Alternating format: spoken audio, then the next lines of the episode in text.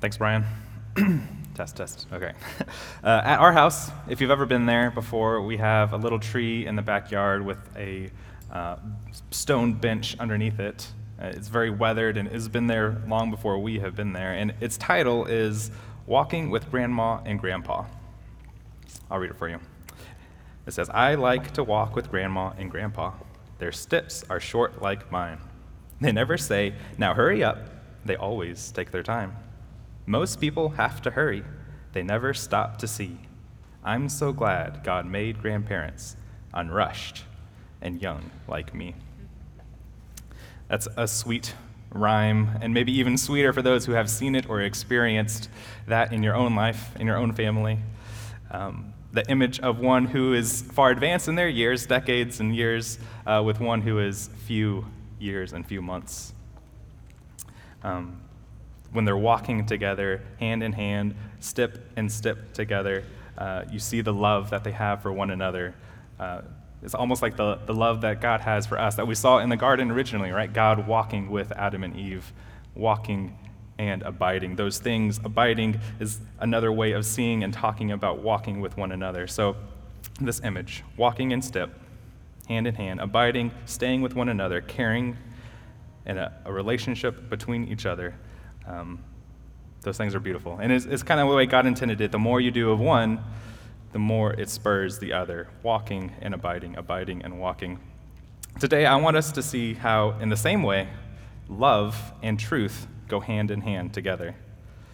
Uh, I want you to leave today, or whenever you hear this sermon, to see from our text that God the Father has set apart the church through the ministry of Jesus to walk in love and abide in his truth. Of course, that is all by the Holy Spirit. In the first half, I want us to see how the love of God the Father that so clearly calls us to walk in love as well. And second, I want us to see how we are to abide in the truth of Jesus that we may not be deceived. Um, so let us walk through this text together this morning. Uh, to give some context, uh, we see Second John starting again his letter, the elder, and it's pretty clear biblical scholars even labeled the, type, the letter Second John. We, we know and confirm that it is Second John. We've been taking a break from our Gospel of John, and in years past, we've uh, walked through the first letter of John. So a lot of these words and these phrases, uh, the writing styles will seem familiar and even kind of help us maybe get back on track in the few weeks coming ahead, going back into John. Um, but John uh, is not, again, not the, the John the Baptist, the one who, who was coming with power and in the spirit of Elijah to, to prepare the way of the Lord. Now, this is the disciple John who walked with Jesus, talked with Jesus throughout his ministry. Um, one other way to confirm that, or you know, help us know that it's not John, is the way he talks about himself. In the gospel, he says, the disciple whom Jesus loved. Here he doesn't say, I, John, write to you. No, it says, the elect, or the elder, right? Uh, this is the John who was one of the last remaining disciples to live on this earth. He again wrote a, a gospel account of Jesus' life, death, and resurrection. We have three letters from him, as well as the book of Revelation.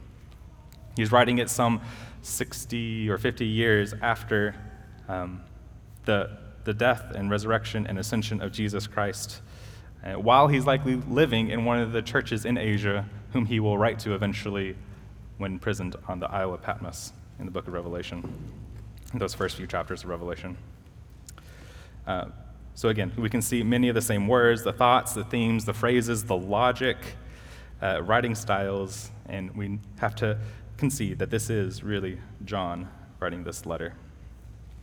Um, by the end of today, you may think I sound like a broken record, but I'm really just repeating a lot of his words and his ideas, okay? So uh, it is using John's letter, building up and referring to all his other works, his, his gospel, his letters, his, the Re- book of Revelation. So uh, I'm so thankful because only in 13 verses, I can't really, he doesn't really go all, all in depth, but we were able to, to go back and see um, building up on those foundations that he's already been working on, and even so, building up and working on the rest of the Bible as well.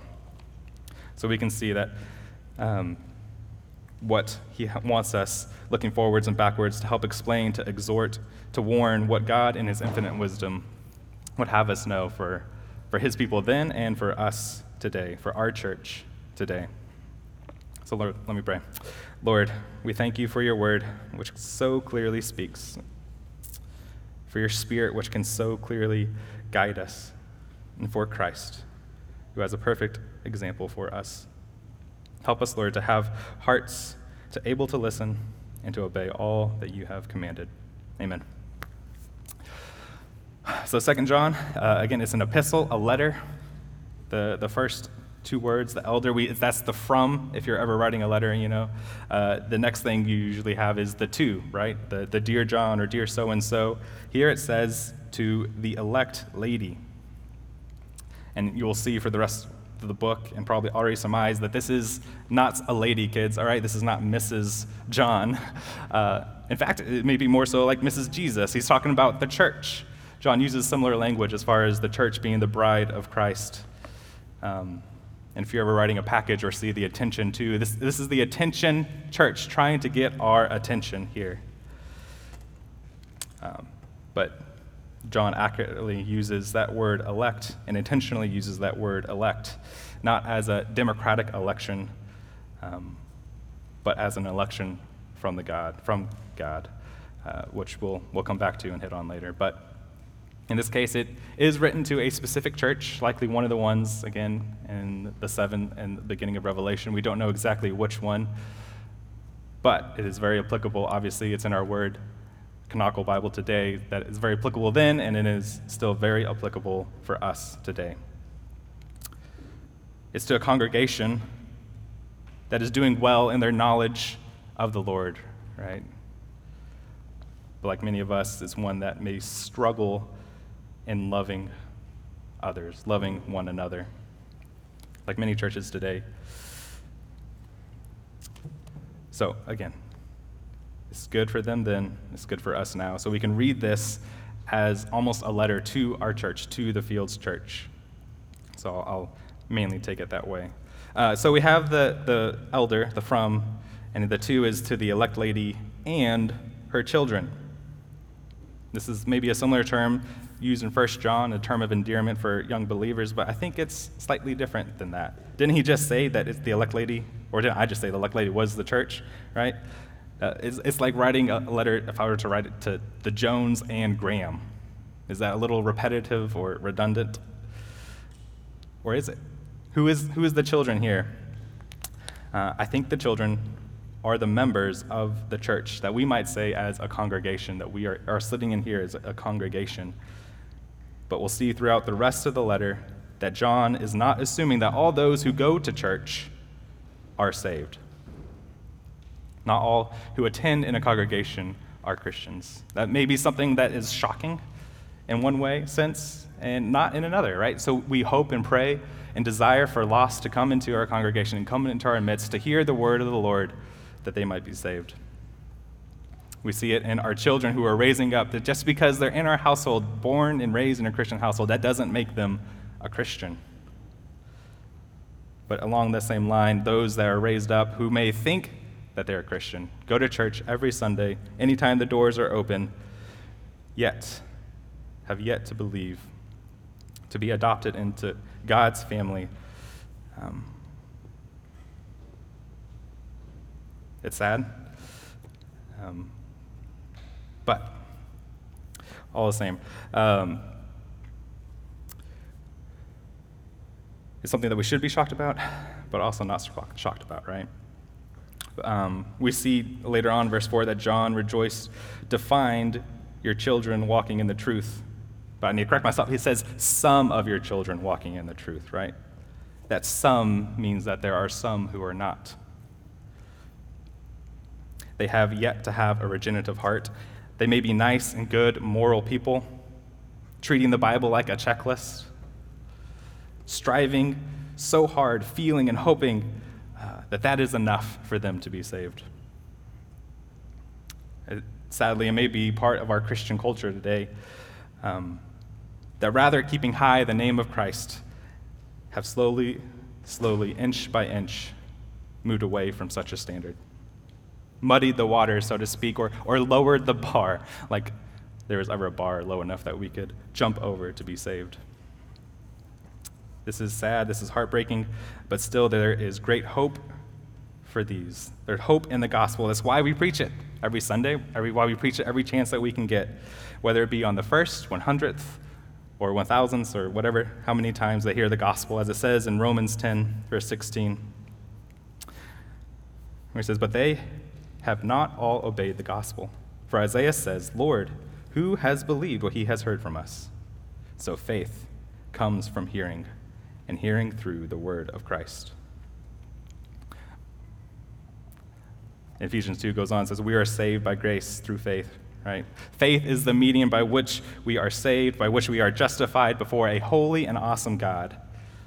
This comes through the very word of Christ. The Bible that you have in your hands or on your row, please take that home with you. Um, read it. Maybe not that one, we have nicer ones out in the hallway, but that is the truth. That is the book of life that gives life.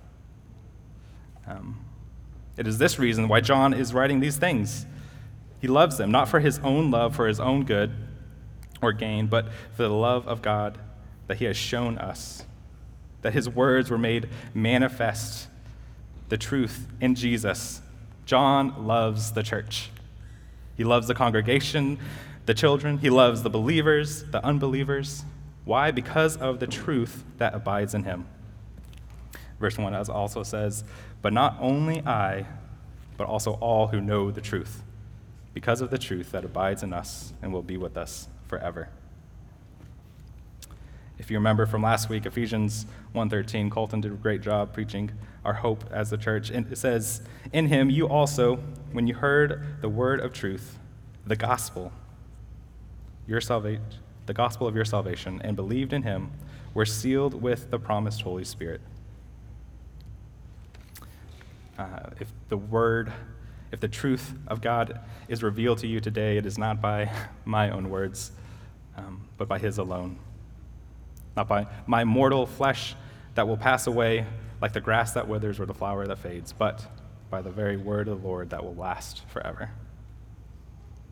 So this truth abides in us and will be with us forever. That promised Holy Spirit of God is in us. It gives us new life, a new hope, as we heard last week. Not just forever, though that is enough in this life too. It is only by His Spirit, as we'll discuss, that allows us to not only know this truth, but to love in truth. John goes on in verse 3 it says, Grace, mercy, and peace will be with us from God the Father and from Jesus Christ, the Father's Son, in truth and love. Children, Christ came. He came willingly, not with judgment, but with grace, mercy, and peace. Um, at least I only quote John today when we read 2 Corinthians 5. Um, I'll start in 17. It says, Therefore, if anyone is in Christ, he is a new creation. The old has passed away. Behold, the new has come. All this is from God, who through Christ reconciled us to himself and gave us the ministry of reconciliation. That is, in Christ, God was reconciling the world to himself, not counting their trespass against them, and entrusting to us the message of reconciliation grace, mercy, and peace.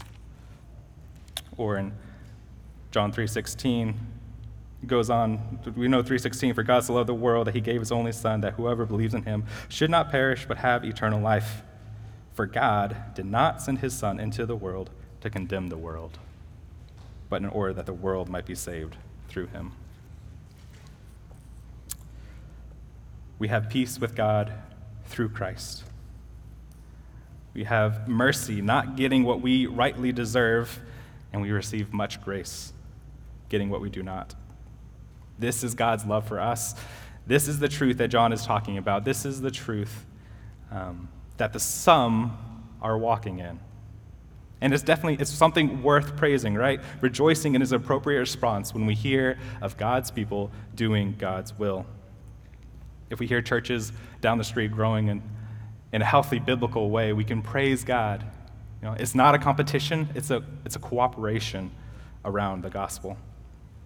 I've only been to a few pastors' conferences, but one of my favorite things is, is hearing of all the ways the fellow workers are, uh, are the elect ladies, the church, what, what they are doing, right? How God is working in their midst, and in turn being able to share and encourage them with by what we're doing. It, this is not to bolster our pride or your pride, your self esteem, but something that should continue to humble us, again, because of God's love. We talked about in the fields training the past six weeks the fear of God versus the fear of man, a fine line of a discernment that we need uh, through prayer, reflection, of doing things for the right reason. Are we loving, sacrificing for others out of fear of them? Are we desiring something in return or even avoiding retribution of some sort? No, but because of the great love with which God loved us, we love others. The church that John is writing knows this first part, he says God's love, this love, knows the truth of it. Just as he says in verse 4, he says, I rejoice greatly to find some of your children walking in truth, just as you were commanded by the Father. This is something I pray that we continue to grow in. Um, this area of knowing Him, fearing Him, gaining wisdom, knowledge of who He is. Right? This is what His commandment was in from the beginning, right? Just, just as you were commanded by the Father, love the Lord your God uh, with all your uh, heart, with all your soul, with all your mind, all your strength. Those are the, the signs we do for our girls.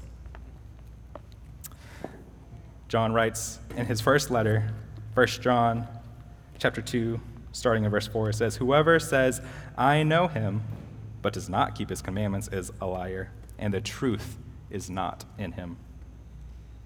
But whoever keeps his word, in him truly the love of God is perfected.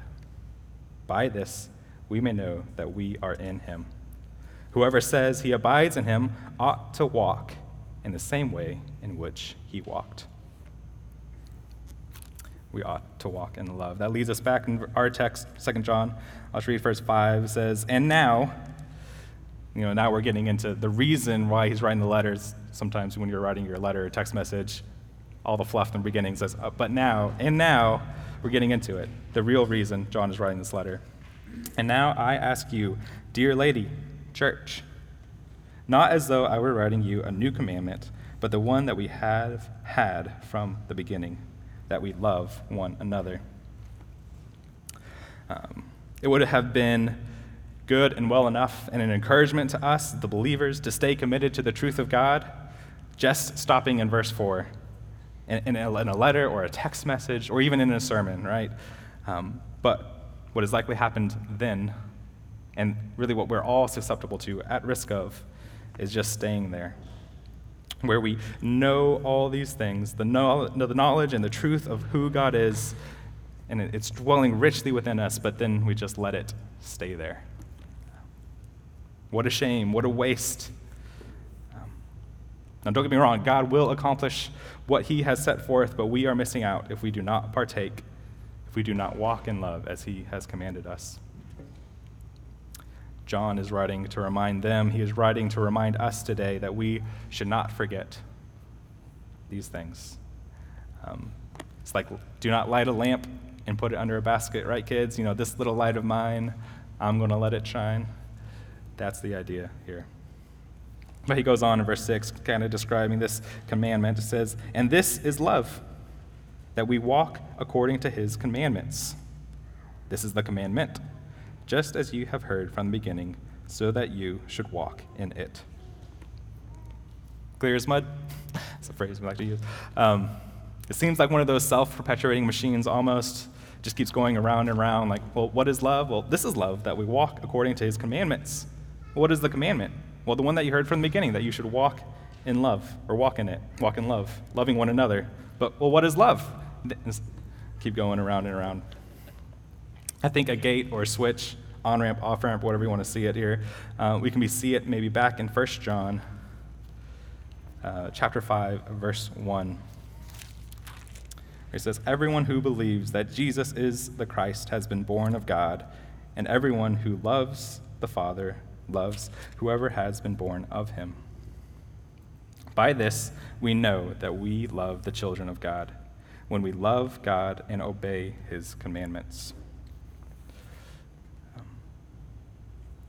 uh, for, sorry, for this is the love of God, that we keep his commandments, and his commandments are not burdensome. Amen. Um, I'll just briefly go back and hint, touching on the, the, the beginning aspect of it. You know, God set apart the Israelites from the very beginning to be a blessing to all nations because Yahweh was their God. But even Jesus, in fulfilling the Old Testament law, uh, gives a new commandment. In John 13, 34 through 35, it says, A new commandment I give to you, that you love one another just as I have loved you. You also are to love one another. By this, all will know that you are my disciples, if you have love for one another. God's commands are good, not burdensome, as we saw.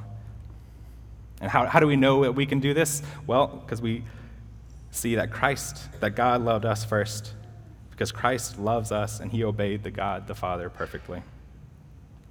Right? Again, 1 John 4 says, And this is love, not that we have loved God, but that he loved us. He obeyed God the Father perfectly. Oh, that he loved us and sent his Son to be the propitiation for our sins, right? Beloved, if God so loved us, we also ought to love one another. And really and truthfully, I think we can only do that. We can only love like Christ if he lives within us, given faith in him and his spirit in us that would enable us to bear the fruit of the Spirit, right? One of those being love. Loving is hard, though. There may be a hundred and one reasons not to love someone pride, might have hurt you, um, didn't love you first, or they're considered your enemy. Those who annoy you or don't look like you or talk like you, enjoy the same food or TV shows, or just simply don't agree with you. I'm not going to sugarcoat it. If it has seemed that way thus far, I'm sorry. Uh, just standing up here and saying that we are to love, it's not easy. It's not. But we know we can do it through the Spirit. We know we ought to do it because of God's command and Christ's example. But it's tough. If you think you love others well, but you don't struggle or find it difficult sometimes, that may be a yellow flag. I heard a quote from Mark Dever on a podcast. I don't know if he got it from somewhere else. He has a lot of them, but it goes like this Love is inconvenient. If every experience you have loving isn't inconvenient, you may not be loving. I think what he's getting at, and what I would just say and add to that, is when we say we have love for one another, yet um, we don't truly know them, integrate our lives with them, care for them enough to inconvenience ourselves, is that really love? Do we drop what we're doing to, to go to the hospital or pick up kids or groceries or simply pick up the phone to give them a call?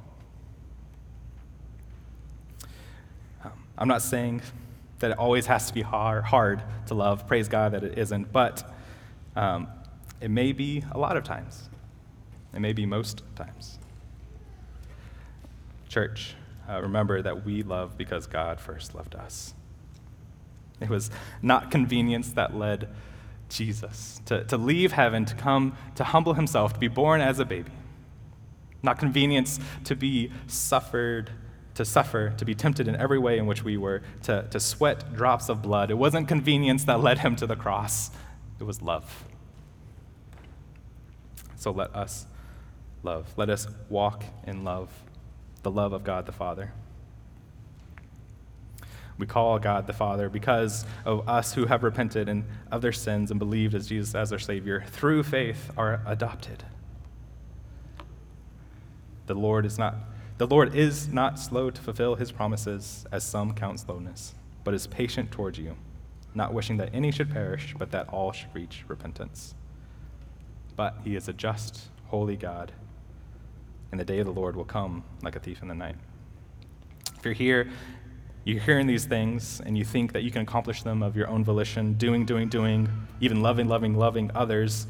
Um, it is nothing without faith. It does not save you. You may think you're a Christian, but along those same lines, the, the true follower of Christ, following Christ, is inconvenient, as Dever would go on to say. If every experience you have following Christ isn't inconvenient, Are we really following him? If you feel a stirring in your heart by the Holy Spirit, please do not suppress it. Please come talk to me or Graham or even Brian. Take a break from his sabbatical. It would be our joy to do so. Fields Church, I'm thankful to see this in you and in our congregation, your love in action, walking with one another, loving one another week in and week out, loving your neighbor, loving the lost, loving those we haven't even met yet in South America, or South Africa, sorry, or in South America. But um, this is love that's worth celebrating, worth rejoicing in, as John does. Let all that you do be done in love. Let us walk in the love of God the Father, love in truth. John carries the letter forward in verse 7 with the letter, or the word for, meaning that all he has said thus far is, is for a reason, right? He even stops using the words love and truth as kind of a, a breaking point. We've seen in the previous verses, it's all about love, right? Love and truth. And we can't really love if we aren't in the truth. But here, now we're, we're continuing to talk about the truth by what is false, talking around it. That abiding in the truth, we have to avoid the lies and deceit in the world. And I'll argue as well that this is still all the while showing the love of God for others by doing so. So again, verse 1 through 6, we are to walk in the love of God the Father. Now in verses 7 through 13, else we are to abide in the truth of Jesus Christ. In verse 7, it says, For many deceivers have gone out into the world, those who do not confess the coming of Jesus Christ in the flesh. Such a one is the deceiver and the antichrist. Kind of continue to see some of John's circular definitions. The deceivers here are specifically called out as the ones who do not confess, but really deny the coming of Christ in the flesh. Uh, this ties back to 1 John 4, verses 2, where he says, By this you know the Spirit of God.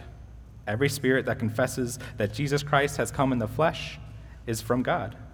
And every spirit that does not confess Jesus is not from God. This is the spirit of the Antichrist. What you heard was coming and now is in the world already. There are many in the world, it says. If we compare that to 2 John 1 4, we contrast that to see the some of the children walking in the truth. Many versus some. Deceivers have gone out into the world. That should be alarming to us, keep us on our toes, know the sea that we're swimming in, so to speak.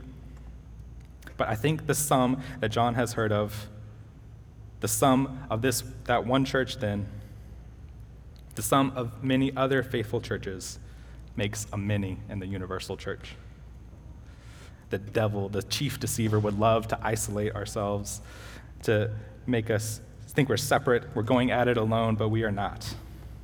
That's why we gather as a church each and every Sunday, as a congregation celebrating these things, walking in the truth.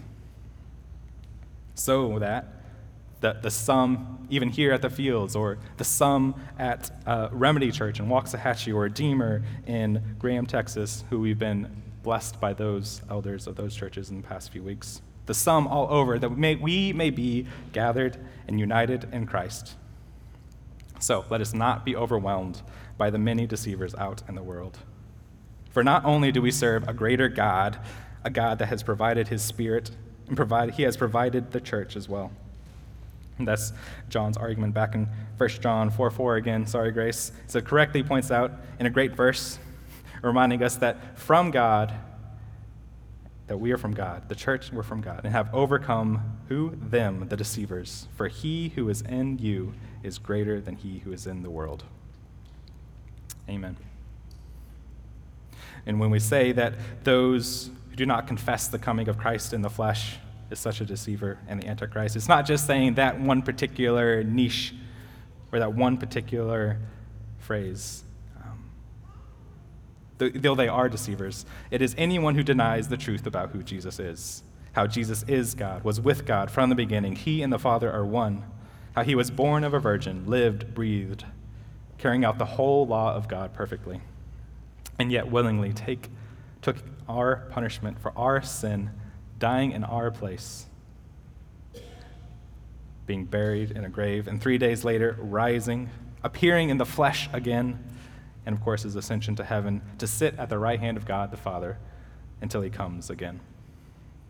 Any and all of that, if they deny, they are against Christ. So be aware, church. Right? That's what John says in verse 8. He says, Watch yourselves that you may not lose what we have worked for, but may win a full reward. I've said a little, and I'll just say a little bit more as far as those whom God has elected and saved. The loss here, it's not a loss of your salvation. John has made that very clear in other sections. The Bible has made that very clear. When you are born again, you are given a heart of flesh instead of a heart of stone. You are alive in Christ, a new creation. You cannot make your heart of flesh stone again, or you cannot return the gift of salvation because it was never yours to take. You had no work in your salvation, and you can do nothing to lose your salvation. I'll work backwards again in 1 John 2, or go 25 back to 23. It says, And this is the promise that he made to us eternal life. To who? To whoever confesses the Son has the Father also. When the truth abides in us, we will abide in the Son and in the Father. We cannot have a promise of eternal life one moment and then not the next. Well, then, so what is this lost? What is this reward that we may not lose. Uh, I think this is the congregation's unity. The ESV Study Bible says the integrity of the church, and I think that's a great way of thinking about it. That their abiding with one another is, uh, as they abide in Christ, is at jeopardy. Will they allow such deceivers into their midst to, to weaken it, to water down the gospel, to create division between one another? Or will they fight for and win a sweet reward of unity? Verse Psalms 133 1 is Behold, how good and pleasant it is when brothers dwell in unity. Again, we heard last week that our greatest hope and reward will be worshiping our Lord and Savior forevermore. But there is still fruit that we can, as God intended, enjoy on this earth today. We have a great reward in heaven we have a great reward in the Spirit of God now. May we love Jesus, keep his commandments, abiding in his Spirit as the Spirit abides in us.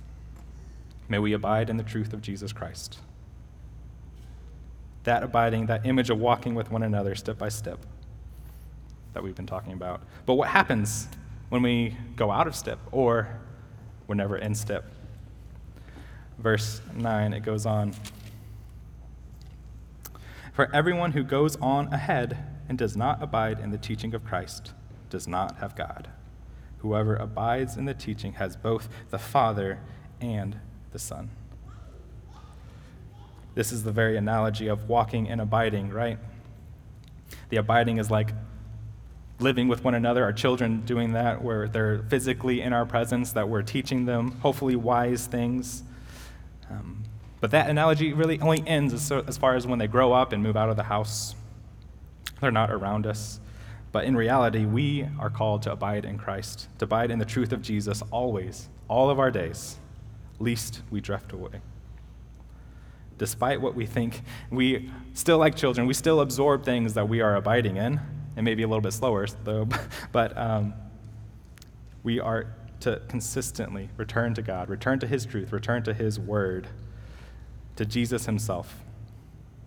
Watching out, being aware of the false things, of those things not of the Lord that would have us walking out of step, away from him, things that are anti Christ.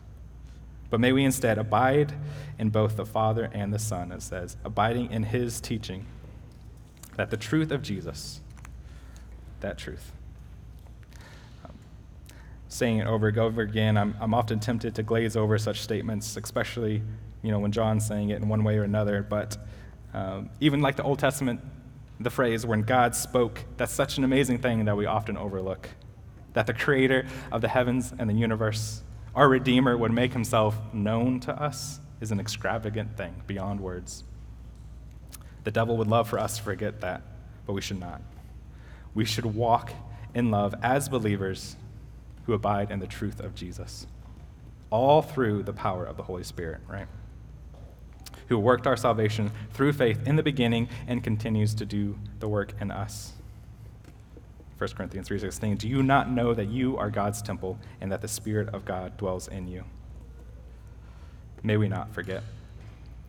Graham pointed out this week something so amazing that we can have God the Father and his Son through the Spirit in us. Why would we want anything else? So that's kind of talking about us not losing our step with the Lord. Uh, again, may we abide in Him, not in the worldly lies and deceit, but in God's holy truth. I'll come back to those who are not of walking in the Lord. But uh, in verse 10, he goes on If anyone comes to you and does not bring this teaching, do not receive him into your house or give him any greeting, for whoever greets him takes part in his wicked works. What? What? Ooh, that seems uh, a little abrasive, huh? A little shocking. John saying not even to receive or greet people who don't believe the same things as you? This is, this is in the Bible. This is a very serious thing. Serious for the one who is being rejected, but also for the one rejecting. How do, how do we coincide this with the previous commands, the command to love one another? I have great news. It fits perfectly. Um, if we love them in truth, we will deny them. We do this prayerfully, obeying the commands, and hopefully hoping that they may see that they are not abiding in God not abiding in the truth of Christ. I will say, is it loving for us to let someone live in their sin, abusing themselves to the point of harm or death? Is that love? Or if someone's walking towards a cliff, are we not supposed to yell out and have them stop before they walk off? No, it is a stop sign so that they may know that they are not among us, to use John's words. But in order to see the deceit and the lies, we need to know the truth. We need to know Christ's teaching. So when the, these false things are brought before us, we spit them out. We identify them and act accordingly. This loving, like other forms, can be hard. Hard when it's our friends or families or those we love and care about who believe a false gospel, prosperity gospel, living in an open and unrepentant sin, or deny Christ in the flesh or any other aspect of who God is. It is hard. But we are to follow and be like Christ. Who, even though in Psalms 1 it points out to not to walk in the counsel of the wicked, nor stand in the, way of sinners, nor sit in the seat of scoffers, yet he ate with tax collectors and sinners. He went to the sick and sinful. We are to pray, evangelize, enter into those conversations by loving them, not accepting them. The greet word here, uh, the greeting, greet one another. I'm not a Greek scholar, but uh, I can use the resources in front of me. Thank you, Blue Letter Bible. Uh, it's the same word used elsewhere to rejoice, to celebrate. It was the wise men in Matthew 2:10 says, "When we, they saw the star, they rejoiced exceedingly with great joy." Or the parable of the lost sheep, when the shepherd goes, he leaving the 99 to find the one in Matthew 18, verse 13, he says, And if he finds it, truly I say to you, he rejoices over it, more than over the 99 that never went astray.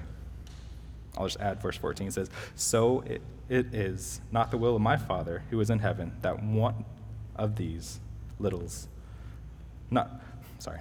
So it is not the will of my Father who is in heaven that one of these little ones should perish. This greeting is a gospel greeting. It is a life giving greeting. We are not to rejoice with unbelievers' unbelief. We are not to celebrate them with them as we do with one another in the church. We still have a relationship with them for sure, but we do not give them a false assurance or a false understanding of what the gospel is. What would inevitably, inevitably happen, you can see it, is if we greet them, they continue the deceit to lies, teaching others, receiving even more lies. I think that's a folly of our churches today that they did not watch out. We're not on guard. We're not walking in the truth of the gospel of Jesus.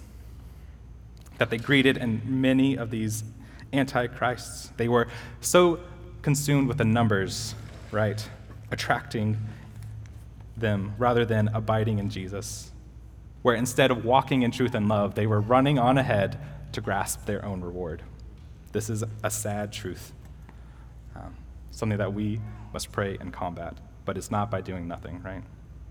I'm thankful for, for you, church, Fields Church, seeing our members, um, the elect lady, who are abiding in the truth of Christ, not only, but are also walking in love, caring, listening to each other, helping each other stay in step with the gospel, stay in step with the Holy Spirit. I think our children are some of those most at risk of this, right? The ones who grow up in church hearing, able to say the right things. I'm so thankful for our children's ministry, for us pouring into our children, speaking the gospel, for you living out the gospel, loving one another so that they might believe. But may we never get weary, may never give up doing these things.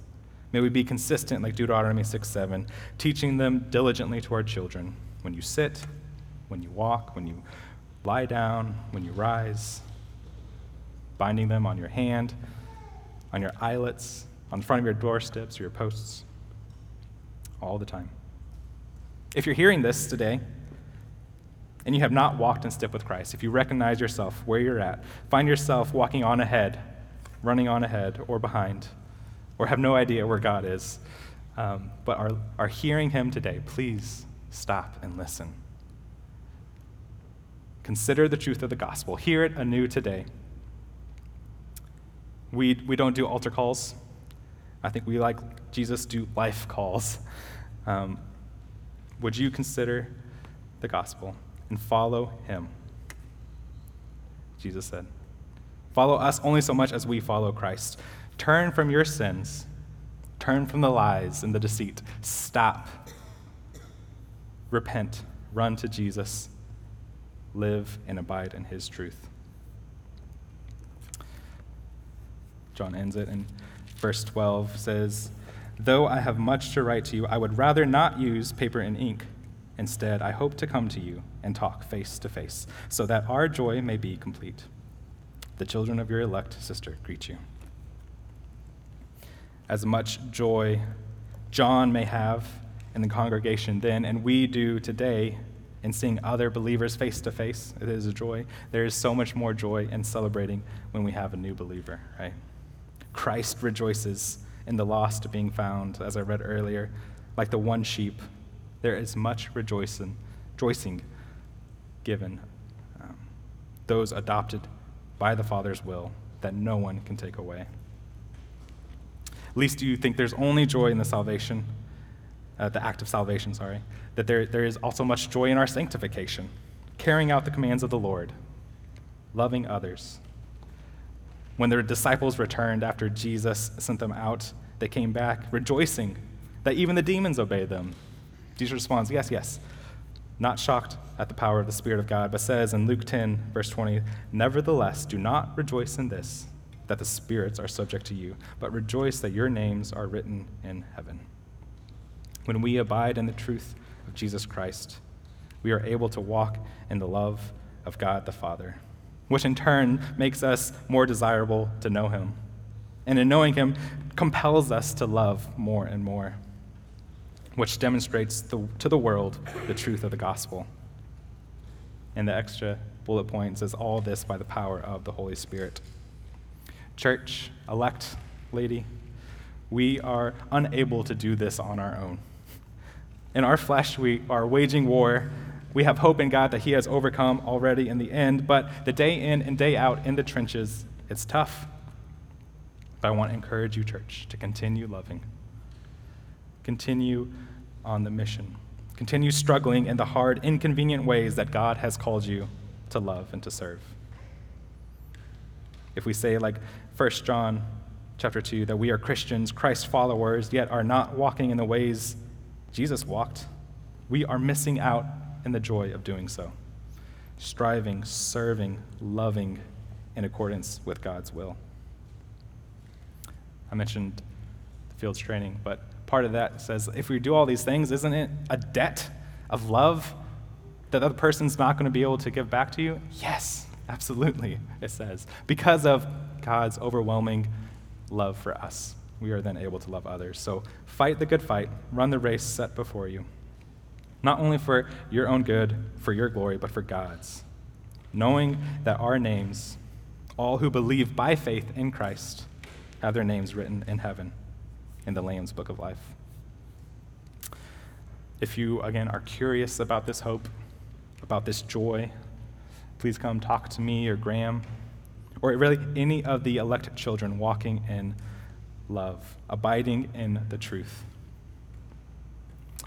I'll end uh, in a similar way to John, reading 2 Corinthians 3 2 through 3. It says, You yourselves are our letter of recommendation, written on our hearts, to be known and read by all. And you show that you are a letter from Christ, delivered by us, written not with ink, but with the Spirit of the living God, not on tablets of stone, but on the tablets of human hearts. May we, church, walk in these truths today and this week. Pray with me.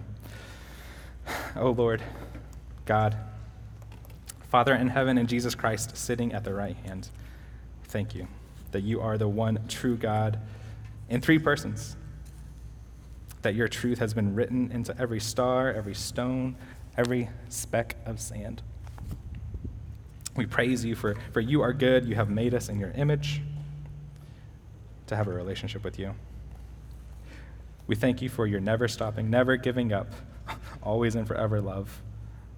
Despite our sin, Lord, we praise you for sending Jesus, the Christ, as our Redeemer, who was truly human and also truly God. I thank you for this work of salvation, for the continued work in sending your Spirit to build up the church, to build the believers. Help us, as Adam and Eve once walked with you in the gardens, abiding in your truth, yet were deceived. May we not be deceived like they were. Help us look to you, run to you. Help us to know that it is only by your Spirit that we can overcome the evil one and accomplish what your will has set before us. Help us to love one another. Help us to abide in your truth. Help those who don't know this truth. Help them to desire it, to be made right with you through your Spirit, Lord. Please, we ask and pray. In Jesus' name, amen.